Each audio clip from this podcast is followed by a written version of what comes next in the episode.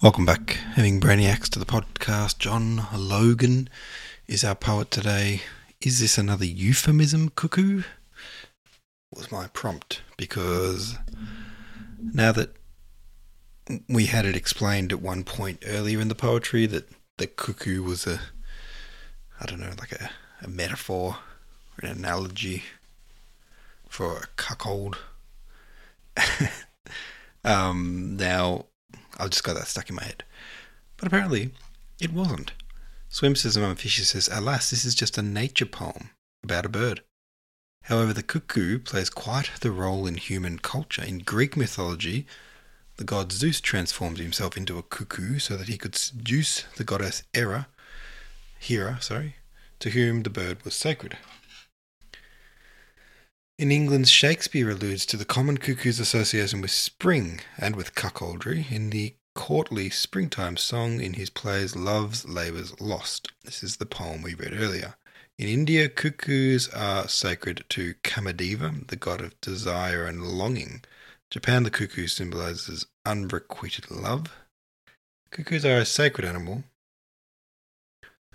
uh, to the Bon religion of Tibet.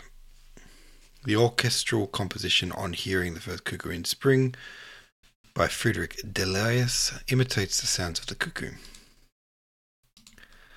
The great roadrunner, a cuckoo, is the state bird of the US state of New Mexico and is a common symbol of the American Southwest in general. Wile E. Coyote and the Roadrunner was a long running series of cartoons. Yes, of course, I'm familiar with that one. Of all the references, that's the first I'm familiar with. Actually, it isn't. I'm familiar with Shakespeare and Zeus and Japan and India and all of them. Um, since 1962, Sonny the Cuckoo Bird has been the mascot of Cocoa Puffs. Wow. All right. Cuckoos all over the place.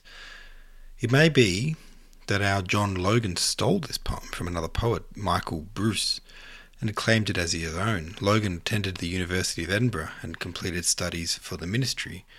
In 1770, Logan edited and published a collection of poetry, including five poems written by Bruce, and who was a college friend, and two poems on which the two collaborated. The volume, as planned, was slender.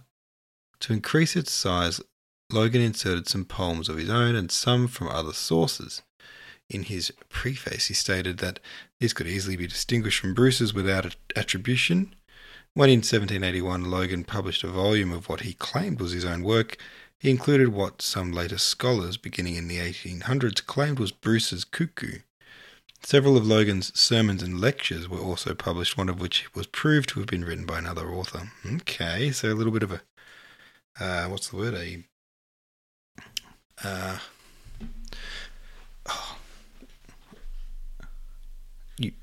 there's a very common word from what I'm trying to say. Um, a uh, um, um, um, um, um, um, um, counterfeiter? No, that's not the word. Oh, my mind's blank. What's it called when you steal someone else's work? Anyway, I'm not going to try to think of that word because I'm having a brain blank. Today's poet is Lady Anne Lindsay born 1750, died 1825. The poem is called Old Robin Gray.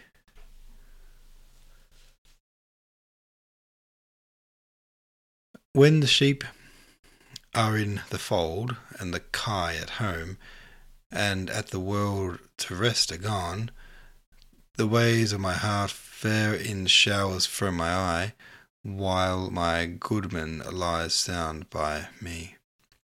Young Jamie loved me well, and sought me for his bride, but saving a crown, he had nothing else beside.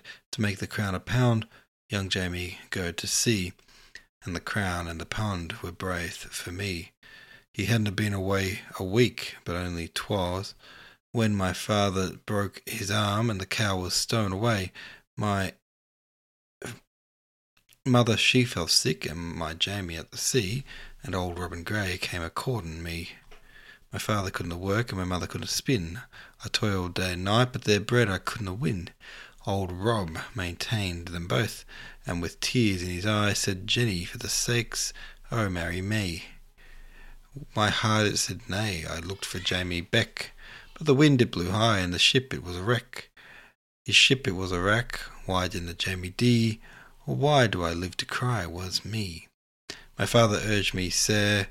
My mother didn't speak, but she looked in my face till my heart was like a big break.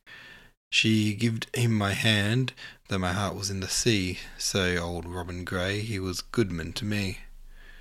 I hadn't been a wife a week, but only four, when mournful as I sat on the stone at the door, I saw my Jamie's wraith, for I couldn't think it he, till he said, I come home to marry thee. Oh, sir, sir, did we greet, and muckle did we say. We took but a kiss, and we tore ourselves away. I wish that I were dead, but I'm no like to dee, and why was I born to say was me? I gang like a ghaist, and canna to spin. I durna think on Jamie, for that would be a sin. But I'll do my best, a good wife A to be, for old Robin Gray, he is kind unto me. Lady Anne, thanks for the poem. Thanks for listening, folks. See you tomorrow.